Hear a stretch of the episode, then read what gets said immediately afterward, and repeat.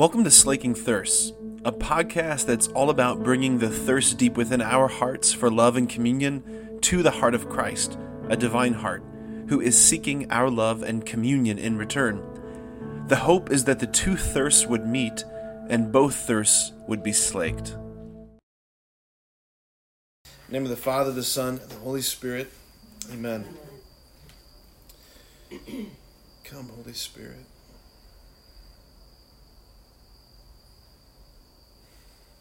Lord Jesus, as we quiet ourselves, we hear the crickets singing. It is their love song that all of creation is singing. Everything you made, Lord, is singing to us, drawing us, beckoning us, alluring us into deeper and deeper waters put out into the deep, Jesus, you say. Lower your nets for a catch. Do the wasteful thing, the risky thing, the lavish thing, the prodigal thing. Lord, you are prodigal love. I'm just so grateful. Tonight, Lord, I ask your Holy Spirit to saturate me in my mind and my memory, all of my intellectual faculties, my teaching, charisms, everything, Jesus. May it be of service, an instrument in your hand. And for my dear sisters here, Lord, that you would open their hearts to receive deeply what it is in particular you want them to receive as they prepare to spend time in silence with you. And we entrust ourselves, our hearts this night to Mary, our Queen, the one through whom the Word was made flesh and dwelt among us, as we pray, Hail Mary, full of grace, the Lord is with thee. Blessed art thou among women, and blessed is the fruit of thy womb, Jesus. Holy Mary, Mother of God, pray for us sinners, now and at the hour of our death. Amen. In the name of the Father, the Son, and the Holy Spirit. Amen. Well, I just keep thinking, I just was thinking that this is the second talk that I've given exclusively to a group of women in like the last three weeks, four weeks, month? Yeah. I don't know, and change. Some of you were at the talk I gave a, a, little while ago at, uh, where were we? Mayor Doman's house. Oh my gosh, yeah. Um, that was like a two hour long talk. I had a lot to share. It won't be that long, I promise. Actually, I can't promise that. I don't know what's going to happen. I got some thoughts, and we're going to see where this goes. And uh, but I, as I said then, and I'll say it again today. Um, this is one of my favorite contexts to, to, to speak, and I like, and I know all of you, and I've known all of you for so long. So it's just a, such a gift to be able to pour back into you. So, uh, Poustinia. Um, do you, any of you know what the word means? Poustinia. Do you know what the word means? A Poustinia retreat. Into the, into the desert. Desert. No. Huh? Oh, sorry. No eating. no eating. Starving. Yeah. The word means desert, right? So Russian word means desert, and it was popularized. If you don't know this, it was popularized. These, this form of retreat was popularized uh, in the United States by servant of God Catherine Doherty, who um, she's the foundress of this amazing movement, um, kind of similar to Dorothy Day in a way, uh, called the Madonna House. Um, there's one in upstate New York. They were actually they knew each other. Of course they did. Of course they did. Right? That's how saints go. Right? They know each other. So, uh, so Catherine Doherty, she's got some incredible writing, some incredible stuff. I would recommend if between now and then just to um, look her up and maybe read one of her books. She's got beautiful stuff on priests and seminarians. A beautiful book called Poustinia. Her last name is spelled D O H E R T Y. Catherine Doherty. And the whole vision of it is it's it's a privileged time to enter into the desert. Right? And like when we think of desert, uh, I guess as Catholics we, we, we might associate it with Lent. Um, right, Lent is the desert time, and if we do that, we we probably think of it in terms of not eating. We probably think of it in terms of deprivation as a time of suffering, a time of struggle. But when you look at the scriptures, that's not what the desert is, right? The desert is, scripturally speaking, the place of romance. Um, it's the place where Israel was allured and wooed over and over again um, to return to the Lord. the desert is a place where lovers meet, right? It's uh, think back in the Old Testament, where did um, Jacob meet his wife? It was out in the desert, right? Where did uh, Moses meet his wife? Out in the desert. The Lord says through the prophet Hosea, I will allure you and draw you out into the wilderness, and I will um, woo you, essentially. Um, it is like that's how Lent begins every year. It's a drawing us out into the desert, not for the sake of suffering, but for the sake of encounter, the sake of romance, the sake of being with the one who loves us in a way that we can't even fathom. So this this Postina retreat, while you are all taking the initiative to go, it is it is first and foremost uh, come. It's issuing forth as an invitation from the Lord's heart, right? Paragraph twenty five sixteen of the Catechism says that. Um, hang on, I had it a second ago.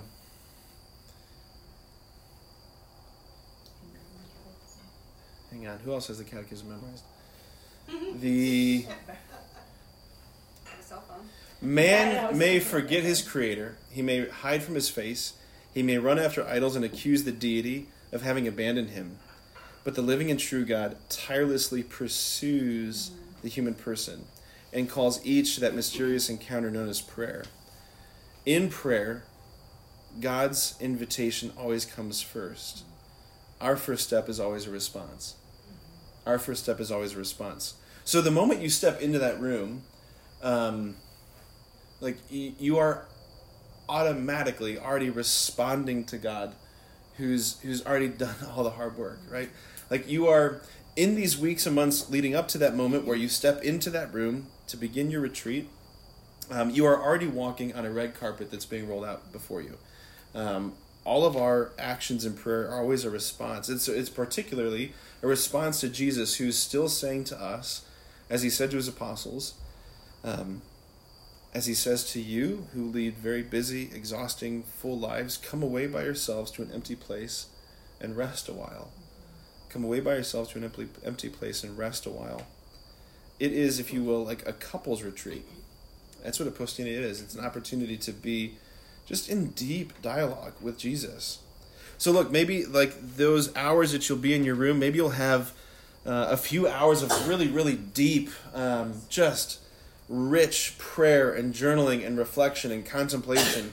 Um, maybe like that's what the Lord has got in mind for you. Like maybe it's going to be awesome in that regard, right? But maybe you'll sleep for twenty of the twenty-four hours. Like I need more wine. those muscle relaxers are kicking in. you still got your tranquilizer dart in your neck. Somebody knows my strategy. I feel so exposed. So maybe you'll sleep in the 20 to 24 hours. And that's like, that's great too, right? That's totally fine. Like, as far as we know, God spoke to Joseph exclusively in dreams, right? Exclusively in dreams. So we'll just assume that if that's you sleeping most of your postina retreat, that that's God speaking mystically to you. Saint Therese, right? Who's I was telling Jane at dinner, Saint Therese, who, uh, man, there's a there's there's a there's a I don't know. She's very high on the list of people that I really cannot wait to meet in the kingdom. Um, but she has she said that when she when she often fell asleep during her time in chapel, Saint Therese, doctor of the church, often fell asleep in the chapel. There's hope for all of us. Maybe one of these days I'll tell you the story. Maybe the end of all this, I'll tell you the story of when I actually fell asleep in the actual Garden of Gethsemane in Jerusalem. I I did. I actually yeah, making a holy hour in Gethsemane, fell asleep there. We'll talk about that later. Holy people fall asleep in lots of lots of very important places. But Therese said that when she fell asleep during her time in chapel, she never got frustrated with herself, but instead she thought, "How this must so delight the heart of my Father," right? That uh, to have one of his little ones fall asleep in his arms. I mean, who among us does not love when a baby falls asleep in your arms, right? That is that is that delights the heart of the Father. And that's what happens. So, if you're gonna fall asleep in Poustinia, that's fine. That's fine. That's totally fine. So I've done a number of, of silent retreats over my over the years that I've been walking with the Lord. Retreats, um, silent retreats in seminary, silent retreats now as a priest, and a handful of them have been Postini retreats. Some of you know this story because I've shared it before. But my first Postini retreat in this seminary was anything but um, uh, glorious uh, or impressive. So the um, you do a Postini retreat at the beginning of yeah, first theology, right? So you do your four years of undergrad, and then you go over into the graduate side of things, and you're kind of doing more intense theological studies. And part of that whole process is you do this this you know 24 hours in one of the the rooms on the third floor of the seminary, and um, the weeks leading up to it, I was feeling like this intense trepidation, like like someone was pushing me inexorably to this edge of a cliff. Is what it felt like internally. There was this all of this angst, all of this anxiety. So Father Loya, who's the spiritual director of the seminary, he brought my classmates and I into the chapel upstairs. He sat us all down. We had our loaf of bread. We had our pitcher of water. We had our you know our uh, blankets and um, pillow and all that. Like we had our stuff. We were in our like most comfy clothes, right? And he escorted us one by one into our rooms, which were called cells. Okay, cells. First of all, right? Like like a prisoner is in a cell. Okay, so we're all going to our cells, and Father Loya, like you know, first guy goes out, you're just like you're expecting to hear like a guillotine come down, right? Like, shing, like like a head of lettuce gets chopped right? So it was finally my turn. He, he he escorts me to my cell. He opens the door. He lets me in. I go. I, am holding all my stuff, and I like turn around. and I look at him, and I'm like shaking, and he just goes and he closes the door, right? And I'm like, ah! just suddenly, just so fearful, just so fearful. I'm like, okay, okay, okay, you'll be fine. You, you're a seminarian, like you're studying to be a priest. You can do this. You can totally, totally, totally, totally do this. So I, I, I, I set my room up. I made my bed. I took my time, made my bed, fluffed my pillow, made sure it was good. And then it's like, that took 10 minutes. Okay, all right, so. Do you have your watch? Uh, no, no, I didn't have my watch, right? But you're like, I got like 23 more hours, right? 23 hours, 45 more minutes. So uh, I started doing recon in the room. Just like, what do I got going on in this room? Okay, so open the closet doors. Anything fun in the closet door? Like, is there like an Xbox? Someone happened to accidentally leave in the closet. Wouldn't that be sweet? No, there wasn't. Was there like one of those ping pong paddle things? Right? No, there's none of that in there. Um, then I did like you know I'm counting. I wonder how many ceiling tiles I have. I count all my ceiling tiles. And then how many like tiles are on the floor? I counted all those, and I knew the number of what I had on the ceiling on the floor. And then um, like oh, there's drawers. What's in the drawers? And I pull out the drawers. There's nothing in the drawers. And I flipped one of the drawers open over, pull out, and like carved into the back of the one of the drawers was the word help. Like, oh my god, somebody died in here. so, like at this point, I'm like, heart's pounding, right? So, obviously, What's a drawer over, Father? I, there was I had nothing to do, You weren't the first Yeah. I was not the first one. Yeah, I was not the first one. Okay. So, at this point, I'm getting very nervous and very anxious. So, I figured, being of the husky persuasion, I'm like, I'll eat. I will eat. I will eat some of my bread. Right? So, I sat by my window and I had my loaf of bread and just was looking out the window, just watching life, and just started like just mindlessly eating my bread. And at a certain point, I looked down and I realized I had eaten nearly all of my loaf of bread. Like it was almost all gone. And then serious panic comes over me because I'm like, that is the food that was supposed to last me for these 24 hours. I am assuredly going to die in here. Like there's, they're gonna find my shriveled up, prune corpse. Like, you know. You know, I better switch my breviary to the right pages so I look heroic when I die. But. So I was really panicking. It was really, really bad, right? So here was the whole thing, right? Like I just didn't know how to enter into it, and then like as I just sat there, there was this. I forced myself to sit, and I had this icon in my room. I forced myself to sit, and I was staring at this icon, and the uh, what began to bubble up in my heart was all of this stuff, right?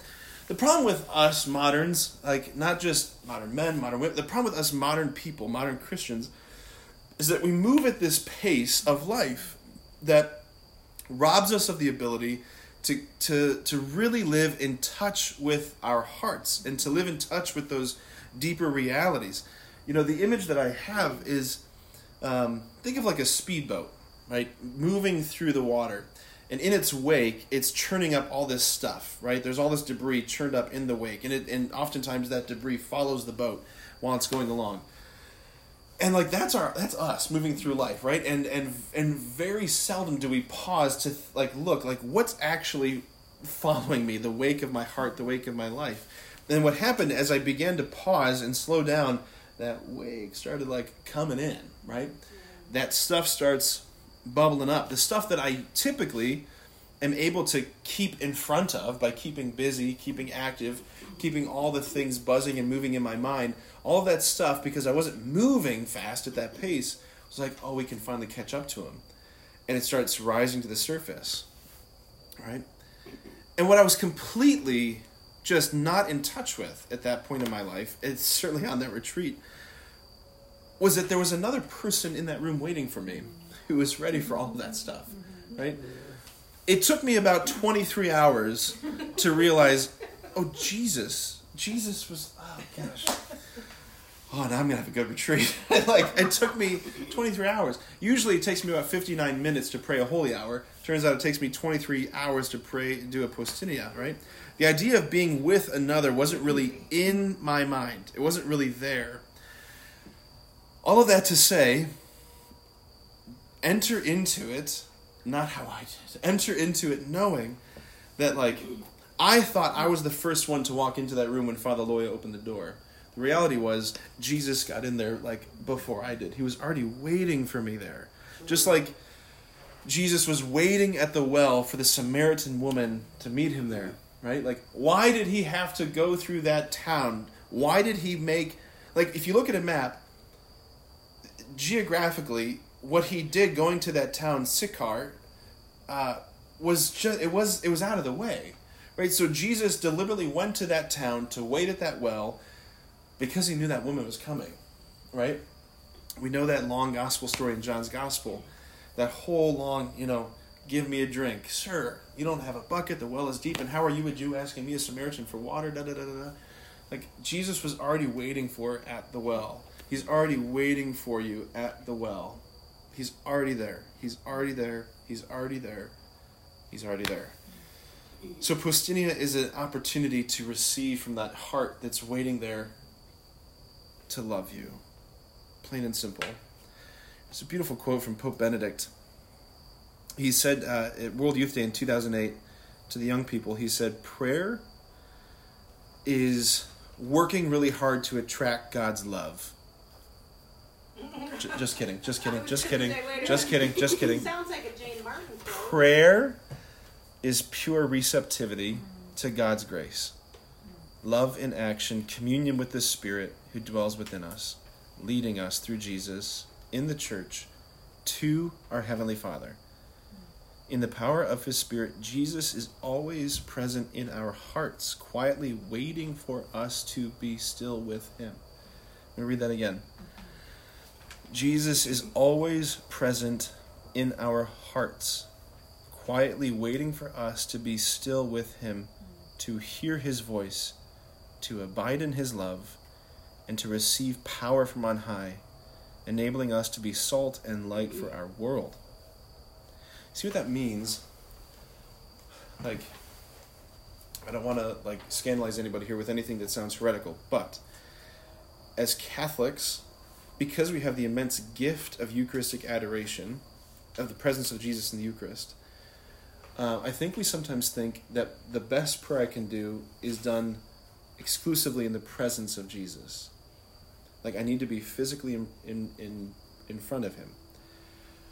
While it is absolutely true that there is something unique and distinct and immensely powerful in that gift, it is also absolutely true that Jesus abides in our hearts, not in a diluted form, not in a diminished form, not in a second rate form, but truly abides in us and as Pope Benedict said, is quietly waiting for us to be still with Him, to hear His voice. Part of the the missed opportunity of the church at the beginning of the pandemic was we failed to preach that. We failed to teach people that. We failed in a thousand ways. But when we just so quickly decided that what we needed to do was become IT experts and stream our masses online so that people can just keep watching mass. We we missed an opportunity to teach people how to actually commune with the Lord, mm. Right? Because if if you can only be in relationship with Jesus when you are in His presence, that that that doesn't sound great, right? Remember when He said to the apostles before the ascension, "It is better for you that I go." Mm-hmm. It is better for you that I go. That is why it's better for us that He went. Mm. Because for like Andrew, James, and John, Philip, and Bartholomew, like all those guys, like if they weren't in his presence, they weren't with him. But you and I, we don't have to be in his presence to be with him because he abides in us. So on Poustinia, you get to experience or get to enter into what uh, uh, St. Elizabeth of the Trinity called the indwelling presence of God. Right? Elizabeth of the Trinity, she had this amazing line where she said, I don't have to look up to heaven to find God. I look into my heart mm. to find him because that's where he is. Mm-hmm. That's where he is. We carry, she goes, I carry heaven within me. Mm. Woo! Mm. That one blows the kids' minds at school. They're like, what? yeah. And the thing is, when we when it comes to this intentional time of prayer, there is an enemy who does not want you to enter into it, and he doesn't want you to reap the fruits from it. Like the devil's really good at convincing us that God doesn't and just won't speak to us in prayer.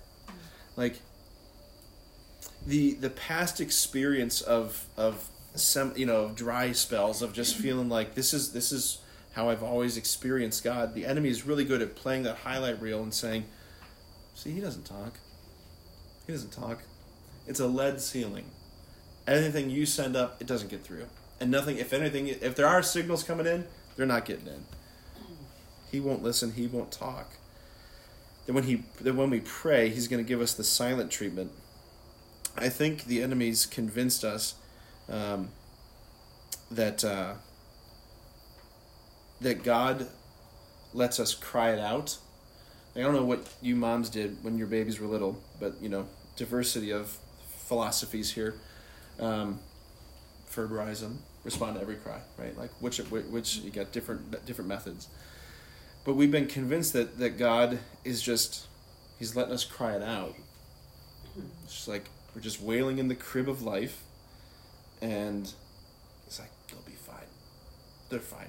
That's not a really bad cry. They're fine. I'll get to them if they really need me, but they're fine right now." And that's not true. The word paraclete literally means the one who answers the cry. Like the Holy Spirit is the one who answers the cry. So the enemy frustrates us also. Not only does he get us to think that God's not going to speak, that we won't be able to hear him, but he then frustrates us by getting us to compare our experiences of what feels like dry prayer to other people who um, seem like they have these, you know, they're levitating with insights, they're hearing voices, having mystical locutions, you know, like private revelation, and uh, like, you know, another Marian apparition happened in that lady's cell over there during Poustinia retreat, right? Like, and you're over here going like, just give me something, right? Surely everyone over there is floating, and I'm here just like struggling, right? The enemy is really good. The enemy is really good at whispering. You're doing it wrong. You're doing it wrong. You're doing it wrong. He wants you to think about prayer as technique. Prayer's not about technique. It's simply about relational dynamics. It's simply about relationship, right? If we think of prayer about like, okay, am I doing it right? Am I doing it right? Am I doing it right? Then you're not doing it. When you're talking to someone, if you're constantly thinking, am I doing this right? Am I doing this right? Am I doing this right? Am I doing this right? Right? Right? Or like lovers, right? Like young love, kissing, making out. If one of them is thinking, "Am I doing this right? Am I doing this right? Am I doing this right?" That's gonna. I mean, I don't know from experience, but I imagine that would dry up the romance pretty quick, right? It's not technique, it's just relationship. And I, I when I was thinking about this, I was thinking about my good buddy Father Joe Koopman. Uh, Father Joe, he lived in Italy for four or five years. I, I can remember, but so he he's got these little Italian you know sayings all the time. So everybody hang up the phone with him. He's like, "Okay, ciao ciao," and he hangs up the phone. But one of the things he says all the time is when guys are getting really like worked up about something, he's like, "Calma, calma," right? It's his way of saying, "Calm down," right? Calma.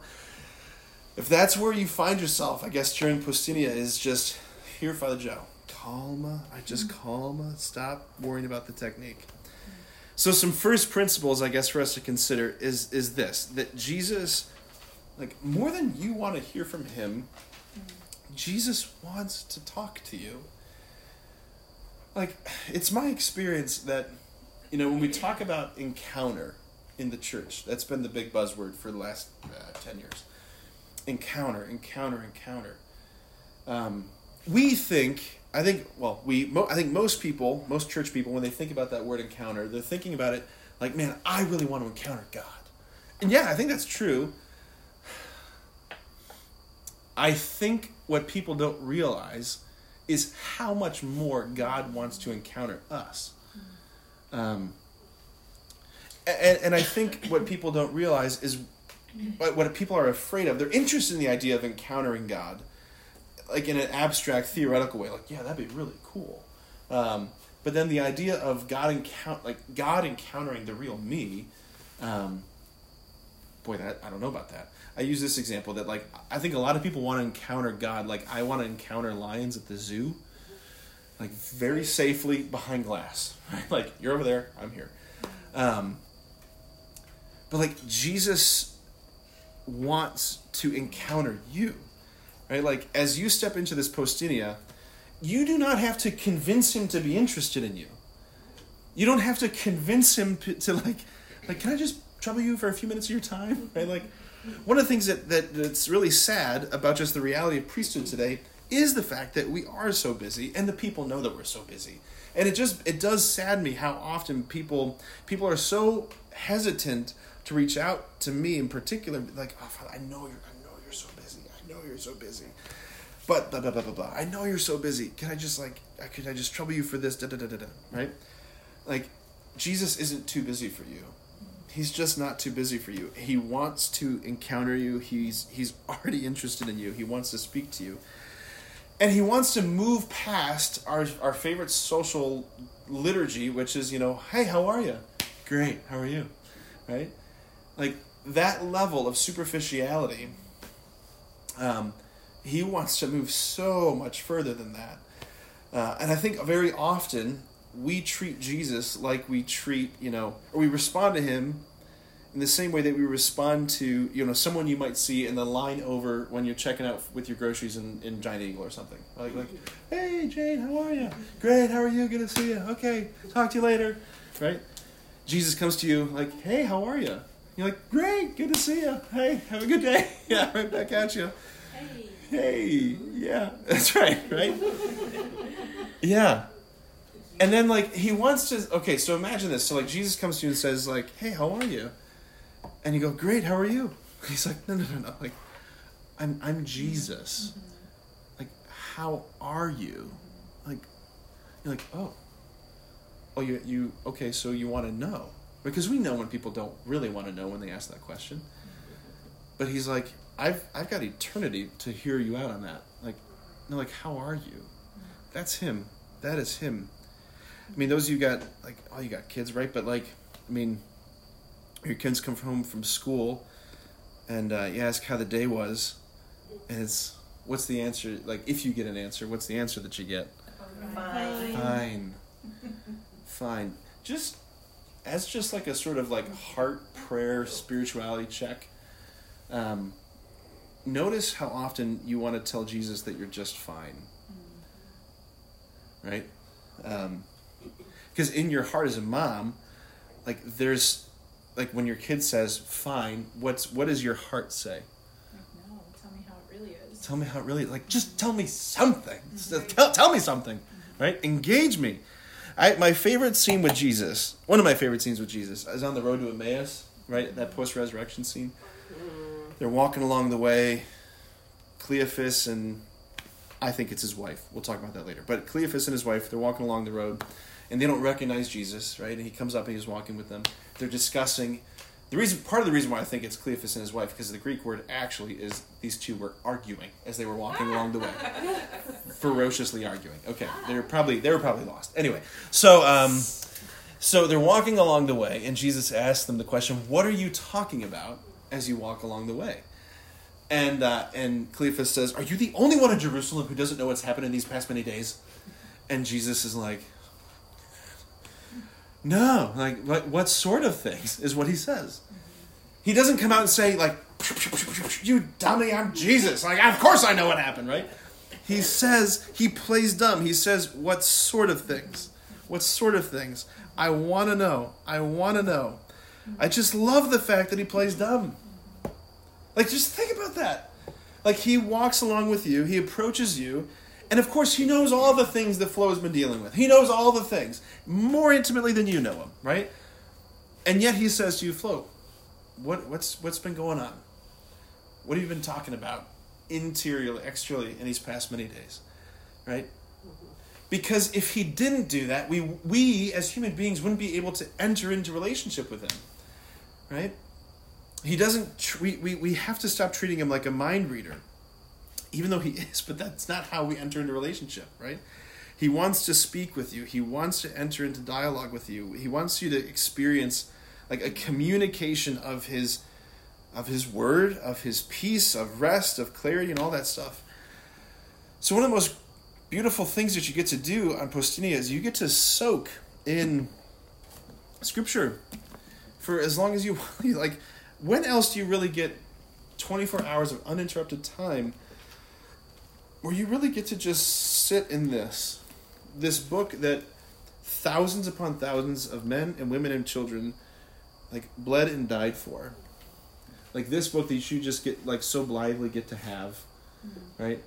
You know that sits on your shelf or you have an app on your phone um, you get to sit in the lord's word right? The lord's voice is guaranteed in the scripture right? If there's a point during their poustinia where you feel like i just don't feel like i can hear him. I don't know what god's saying to me you got like several hundred thousand words of like of the lord that you can read right like after the readings at mass we don't say the words about the lord we say the word of the Lord, right? Because it is His word.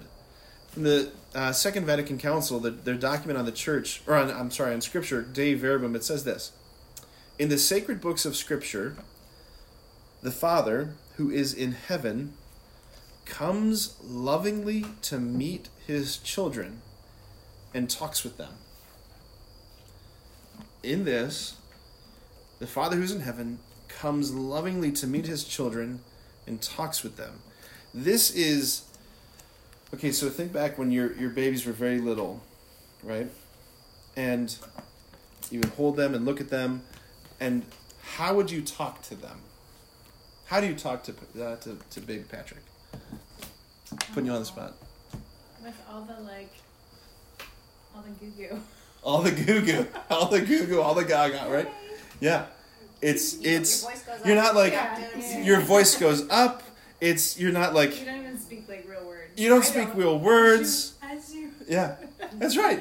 yeah. Right. That is exactly what this is. Like that's God the Father doing that to us, right? That's God the Father doing. this is Isaiah, right? Like that's what the scriptures are. It's his, this condescension, this like bending low to speak to us in a way that like we can hear him and understand him or like begin to take him in, right? You don't talk to an infant the same way you talk to a grown up. I remember thinking when like when Frank Laboda was born, it was it was very weird to have a little baby named Frank, right? Right? Like, hello, Frank, right? So like I remember like looking at him, like, how are the stocks today, Frank? Right? Like, did you poop your pants again? Right? And like, but like that's not how you talk to a baby, right? Like God the Father condescends to babble to us. That's what he's doing. He's he's he's babbling to us. And what he wants to do is he wants to invite us to like soak in those words. You know, I, I think I think a mark of, of spiritual maturity is when our our interior voices, our interior monologue, are so much more the Father's voice than anything else. Mm-hmm. Right? Like the Father wants us to each have living and active in our hearts um, His voice mm-hmm. And the words that He says to us, the words He says about us. I mean, let's be honest. I mean, your interior monologue is probably filled with so much condemnation, so much self accusation, so much shame, so much um, comparison, so much regret, so much angst, so much concern, like so much that is just like that's it's not his voice. It's just not his voice. It's not his voice. Jesus says, My sheep hear my voice, they know me, right? I mean, think about your hearts as moms and the things that you've been like since your, your your children were very little the things that you've been trying to like that you were whispering over them speaking over them praying over them speaking into their lives like those things that you wanted to be echoing and resonating in their hearts as they grew um, to have those voice that voice of love and affirmation and truth echoing there right that's what the Father wants. That's what He wants with us to soak in this word, right? And this word, it's it's just not it's not a dead letter, right? I love we had it just the other day in the, the daily mass readings from Hebrews that the word of God is living and effective. It's living and effective. Like like what does that mean? This is living and effective. Like you pull a book off that shelf, like it's not living and it's not effective. Right? This is living. There's there's something like there's a very tight parallel between what we believe about Jesus and his incarnation, what we believe about the Eucharist, and what we believe about the Bible. Like we say it in the Creed every Sunday, Jesus is true God and true man, right? True God and true man. In theology, we call that the hypostatic union, right? The coming together of two natures, human and divine, without mixing or mingling, right? That Jesus is true God and true man. Like he bled, he sweat, he died, right? He had all the organs we have, um, all of those things. And at the same time, he had a divine will, divine nature, was wedded to a human nature. This this book, these words are true God and true man. These words were written truly by human authors using their own historical circumstances, using their own historical idioms and phrases and, and ideas and worldviews, all those things. But God made use of them to communicate to us that which He wanted us to know for our salvation.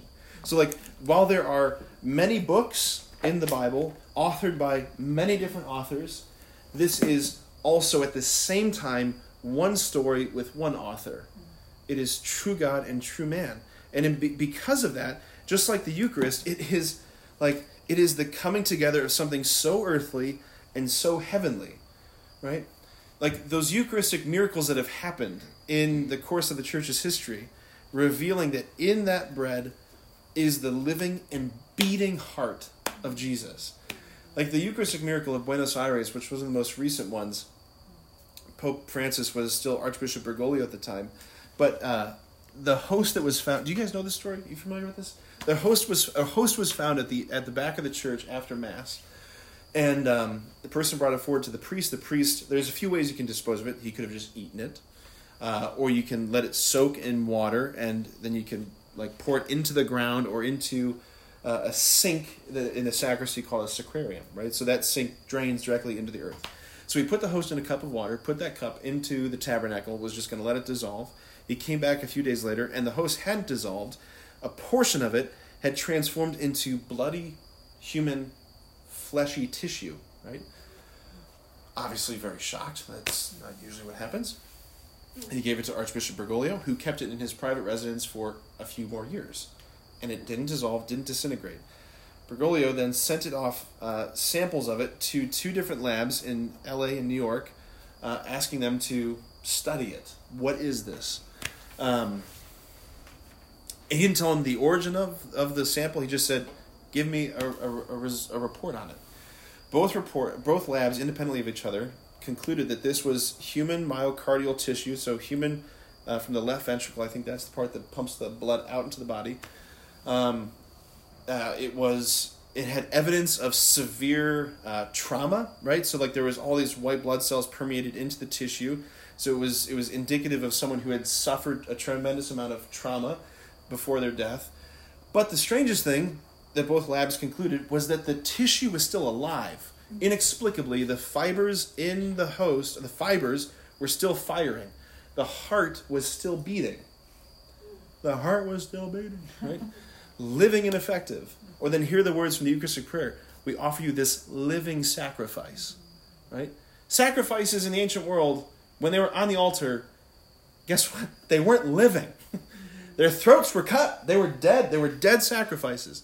Living. It is living. This word, if you can imagine, there's a there, like it's beating. Right? This book is beating because there's a heart here that wants to communicate itself to you. So one of the things that uh, I want to encourage you to do over your Poustinia and over these months preparing for it is to begin practicing the, this ancient tradition the church has called Lectio Divina. It's Latin for divine reading or holy reading. It's just a way to, as the Benedictines who developed this, they said it's it's how to consume the scriptures deeply, how to savor them deeply. This is this is Pope Benedict uh, on Lectio Divina. He says this: the church must be constantly renewed and rejuvenated, and the word of and the word of God, which never ages and is never depleted, is a privileged means to achieve this goal. Indeed, it is the word of God through the Holy Spirit which always guides us to the whole truth. In this context, I would like in particular to recall and recommend the ancient tradition of Lectio Divina, which is the diligent reading of sacred scripture, accompanied by prayer it brings about that intimate dialogue in which the person reading hears God who is speaking and in praying responds to him with trusting openness of heart. I love this line. If it is effectively promoted, this practice will bring to the church, I am convinced of it, a new spiritual springtime. How about that? Really beautiful. Right? So what I want to do here is I want to teach you, or at least do a refresher, if you've already you know had some uh, some practice with this, on Lectio Divina, using this acronym WRAP, W R A P. So um, that's why I wanted to give you this sheet, something practical to walk out of here with. All right, so. Lectio Divina is not a technique. It is it's a it's a way to approach the reality of this thing right? Okay this thing. This is a beating heart. This is god's beating heart trying to communicate itself to you how ought i appropriately approach this okay like should i just simply like read it through right is that the appropriate way to approach this thing which is a beating heart in like verb form, word form. No, that's not the that's not the appropriate way. Lectio Divina, divine reading, is the way, is the proper posture. It's the proper way to to like approach Scripture. Right, outside of the context of liturgy, outside of the context of worship, right? Because like the Bible is not meant to like God didn't want us to have a Bible so that we can do Bible studies. He didn't give us a Bible so that we could do Bible studies, so that we could do our own private Bible study reading, that we could do. Like, He gave us the Bible for worship. Like, these are God's words, like the, the, the natural habitat, if you will, of the scriptures is worship, is the Mass, it's liturgy, right? But when it's out of the context of liturgy, how are we supposed to approach it? Not as like a scientific specimen that I dissect and cut open, but as a beating heart that's trying to like it's trying to communicate to me right if i if i'm if i'm not approaching it like in a relational way then I'm not approaching it correctly. I'm doing I'm doing a disservice. I'm I'm I'm missing out on what's supposed to be happening. Does that make sense? Okay. So the first step in Lectio Divina, there's a lot of different ways. If you know, there's there's forget it. This is this is just I think one of the simplest, um, clearest ways to articulate what the church is saying. Um, I'll I'll get to I'll get to this uh, after I go through this, but when it comes to picking the text, so you, like so say you've decided on the text you're going to pray with. What you be, begin to do at the beginning is is you are simply familiarizing yourself with the text. You're reading it and savoring it. You're reading it slowly. We read so fast, even at mass. We read so fast. Like when I went on retreat with uh, Benedictines at the St. Vincent's Arch Abbey in Latrobe, Pennsylvania, like I was I couldn't believe how slow they were reading, how slow they were praying the Psalms for the liturgy hours, how slow they were praying the, the reading the text at Mass. But I found by the end of the retreat, I was like, oh my gosh, yeah, like I can savor this so much better when it's being read at a pace that I can di- di- uh, digest. So this W here, right, or underline, right. But you're what you're asking here is underlining or writing the word or the words or phrase to which you are most drawn. One of my spiritual directors in the past, he, he said to me, got to notice what you notice. Right? So in a given text, you want to notice the lines or the phrases that the Holy Spirit seems to be spotlighting for you. St. Philip Neri put it this way You're listening for the words upon which your heart rests in my imagination, I see it this way that there are, as I'm reading, there's suddenly like a divine highlighter that just happens to select this word or this phrase out of the out of the passage. Like so, for example, earlier today when I was I was praying uh, for what I wanted to preach tomorrow at Mass, the first reading is from Paul to the Romans. Um, and by the way, if like it's so important to have a physical Bible, mm-hmm. right? Like incarnation, fleshy things, right? Um, that's just, it's. I think that's just very, very important. So you can underline all those things. Okay. Therefore, you have no excuse, O man, whoever you are, when you judge one another. For in passing judgment upon him, you condemn yourself, because you, the judge, are doing the very same things. We know that the judgment of God rightly falls upon those who do such things. Do you suppose, O man, that when you judge those who do such things and yet do them yourself, you will escape the judgment of God? Or do you presume upon the riches of his kindness and forbearance and patience? Do you not know that God's kindness is meant to lead you to repentance? That. Okay, as I was reading and going through this, like, that was, as I just sped read through that. Okay, forgive me, Lord. Okay, uh, that was the line do you not know that God's kindness is meant to lead you to repentance? Do you not know that God's kindness is meant to lead you to repentance? So, like, as I was going through this text, I noticed what I noticed. And my heart rested on those words. Like, these are the verses that seem to arise out of the passage, right? They capture your attention. And you want to just, like, prayerfully, slowly, just repeat it over and over again. I find that like saying it out loud, putting different accent marks on different parts of the sentence, different um, emphasis on different words, I mean, it, it just brings out meaning, right? Um, it also helps to clarify the tone, right? Because scripture is devoid of the tone, the authentic tone. Um, you need to hear the authentic tone of the Holy Spirit's voice speaking, right? Because it's not. Do you not know that God's kindness is meant to lead you to repentance? Like, that's not the tone. It's not the tone. So saying it out loud helps you find the tone. So what you're doing here in this first step is you are writing, you're underlining those words or those phrases that happen to be the ones that the Holy Spirit highlights for you. Then you move to the R, reflect.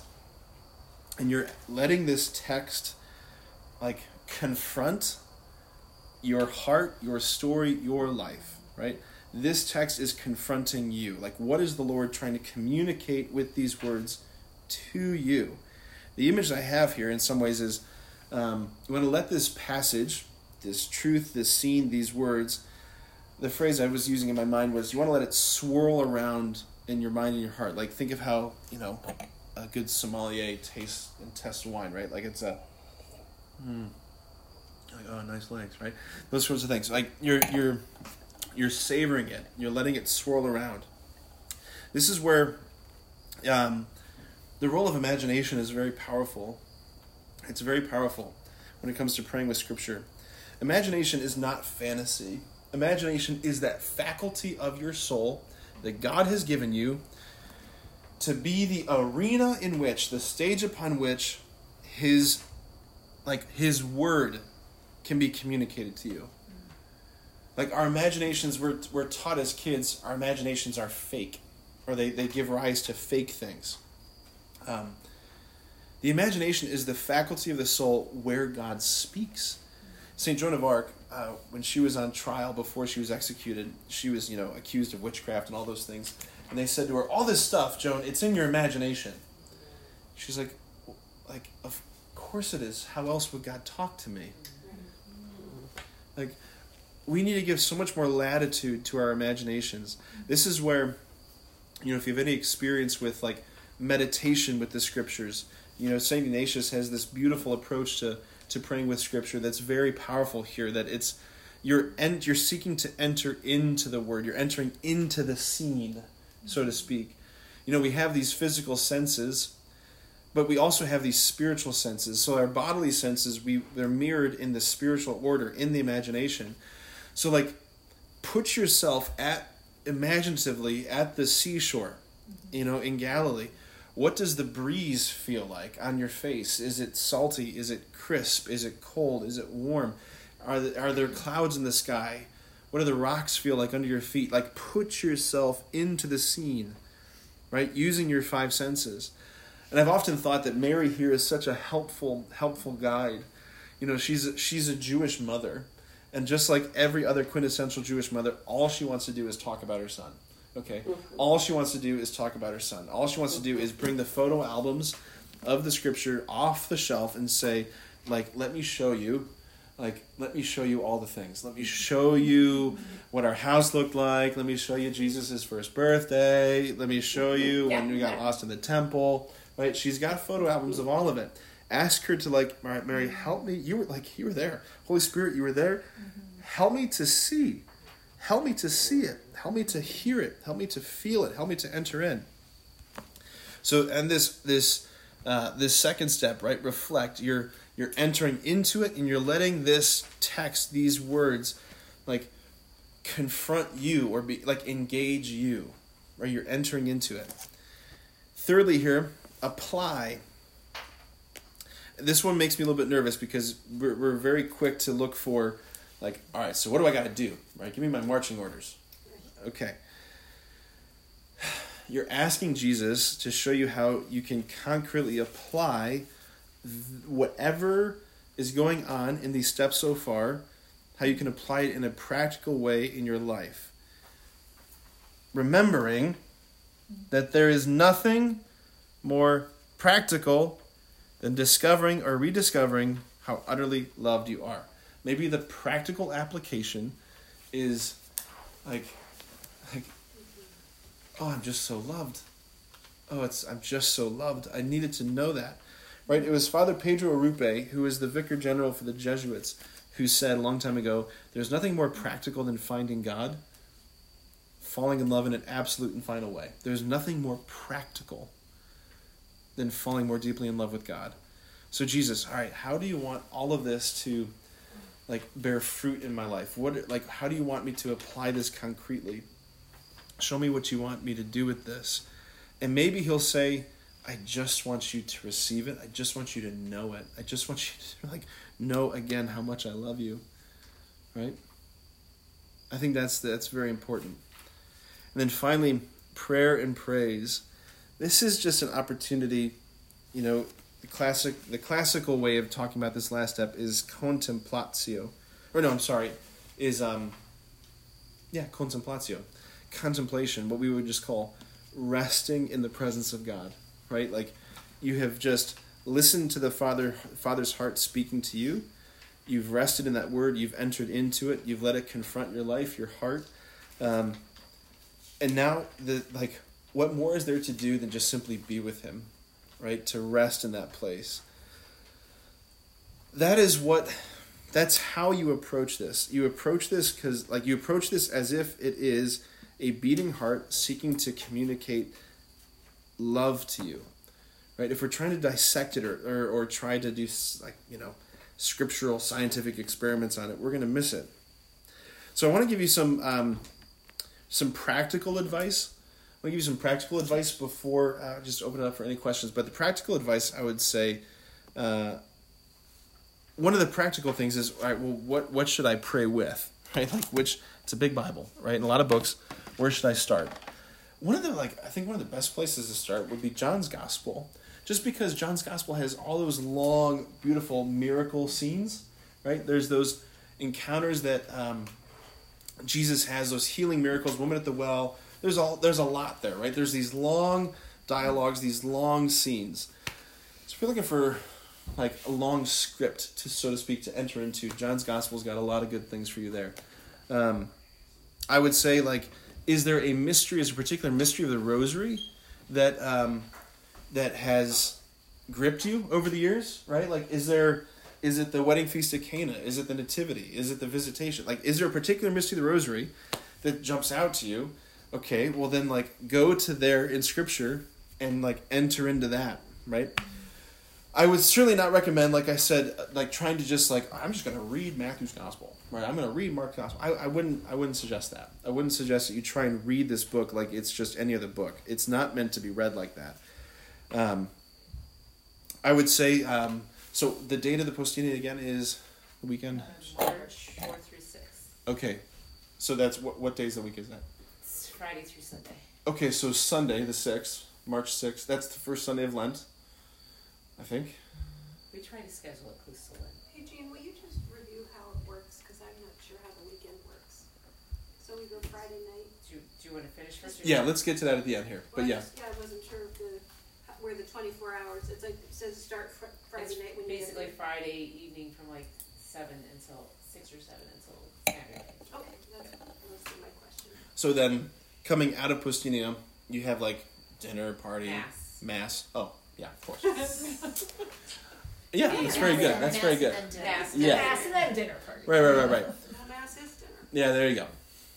Uh, but like, I, I, I think another place. Uh, what? You can have just mass for dinner. I want a steak. All right. So anyway, the um, you can do Lectio Divina on on the readings for that Sunday, right? Just to enter into those readings even more deeply. Um, the uh, again, you're en- you're seeking to enter into it, and you're seeking to receive from the Father's heart that's beating there. Another really fun thing that you could even do. I'm just thinking about this now. Um, Father Pat Anderson, he he um, he preached a homily one time. It was on Luke's Gospel, chapter 15, the parables of the lost sheep, lost coin, and the prodigal son. And he preached about how he put himself, especially with the lost coin, he put himself into the story and he imagined that he was the coin. I think I heard You remember that? Yeah. He, he imagined that he was the Yeah, coin. Yes. And like I just like obviously it stuck with a lot of us. Like I remember just being blown away by that. And like I was in particular blown away by just the insights or just the like how he shared what the Lord moved in his heart from that. That was so powerful and so beautiful. And so there's there's times where I put myself into these scenes thinking like, okay, I'm just gonna be a sheep. Or like I want to be the hyssop branch, or I want to be the crown of thorns, or I want like to be an inanimate object in that scene. Um, there's just something very powerful about that. So um, I don't have like a smooth way to land this, but um, that's kind of my thoughts for you. A little bit over time. I don't know how long I'm supposed to go, but No, that was perfect. Perfect. That's perfect. Okay. Does anyone have any questions? yeah. Anybody have any questions? I want to hear when you fell asleep and doing your holy hour. Oh gosh. Okay, so it was it was it was 2017. Myself and, and ten other priests went to the Holy Land on pilgrimage, and uh, it was a whole day long of, of hiking the. We started in in the upper part of the old city Jerusalem in what is what's left of you know the um, what marks the upper room, and we walked down the Kidron Valley, all those things. You know, like you're reading John's Gospel. He left the upper room, went down the Kidron Valley. Like it's just a sign that says Kidron Valley that way, right? You're like, holy crap, right? Kidron Valley. You know, it was a lot of walking, whole long day, and um, and we we were able to pray uh, a, a holy hour in what's called the, the Basilica of All Nations. So it's a church built in the Garden of Gethsemane. Um, and the crazy thing about Gethsemane, or the, the crazy thing about olive groves, is that olive trees. I didn't know this. They are they can be hundreds, if not thousands, of years old, right? Because like they grow and then like a shoot comes up from the from within and it just like replenishes the tree. So like, so our our two I got chills when our tour guide said, um, most certainly these were the trees that Jesus like saw the night he was agonizing, like these trees. Holy crap! So um, the church is built over um, this huge rock formation that's in the ground that tradition has. This is the rock upon which Jesus fell when he was in his agony. Um, so our group joined up with this this group of Mexican pilgrims who were there with their bishop, and uh, so we come in there. We're like tightly packed. It's like nine o'clock at night around this altar. You know, a bunch of sweaty, tired dudes just sitting there, and they put Jesus out on the altar. And the you know, bishop gets up and he he preaches for like five minutes, and there's like ten minutes of silence. Preaches for five minutes. And like I understand Spanish, so like I'm listening, but like I have to like really mentally engage to like, okay, I'm with you. I know what you're saying. No, no, no, that's great. Okay. But then at a certain point, you're just like, oh, I just can't do this anymore. So I just like, okay, I'm just gonna close my eyes and pray, which was a very big mistake, right? Yeah. Belly full of wine and shawarma, and sitting there, Mexican bishop talking, talking, and all of a sudden, like what woke me up was my own, right? Like I my snoring, like woke me up, and like I was like all of a sudden I, I was just like, oh my god, oh my god, and then like you realize where you are, like of all the places, you know, to, like to fall asleep. Yeah, can you not stay awake for one hour? Like, no, I can't. Right? Like, I can't, Lord. Like a true disciple. Oh my gosh! Like there must be something about the air down here. I don't know, Lord. Right? So like what woke me up was that, and like I just started laughing, and I'm like, unbelievable! Like the one place where you're not allowed to fall asleep during holy hour. Like, oh gosh, I'm just like, oh. And like that's like I've often thought that would be such a funny story to tell like on Holy Thursday, you know. But you can't tell that story on Holy Thursday. like, that's supposed to be like a sad night, right? Yeah, like you don't want any good. You don't want to get like give you a good- yuck yuck yeah. You story. want any good yuck yucks on Holy Thursday? Oh, it was brutal.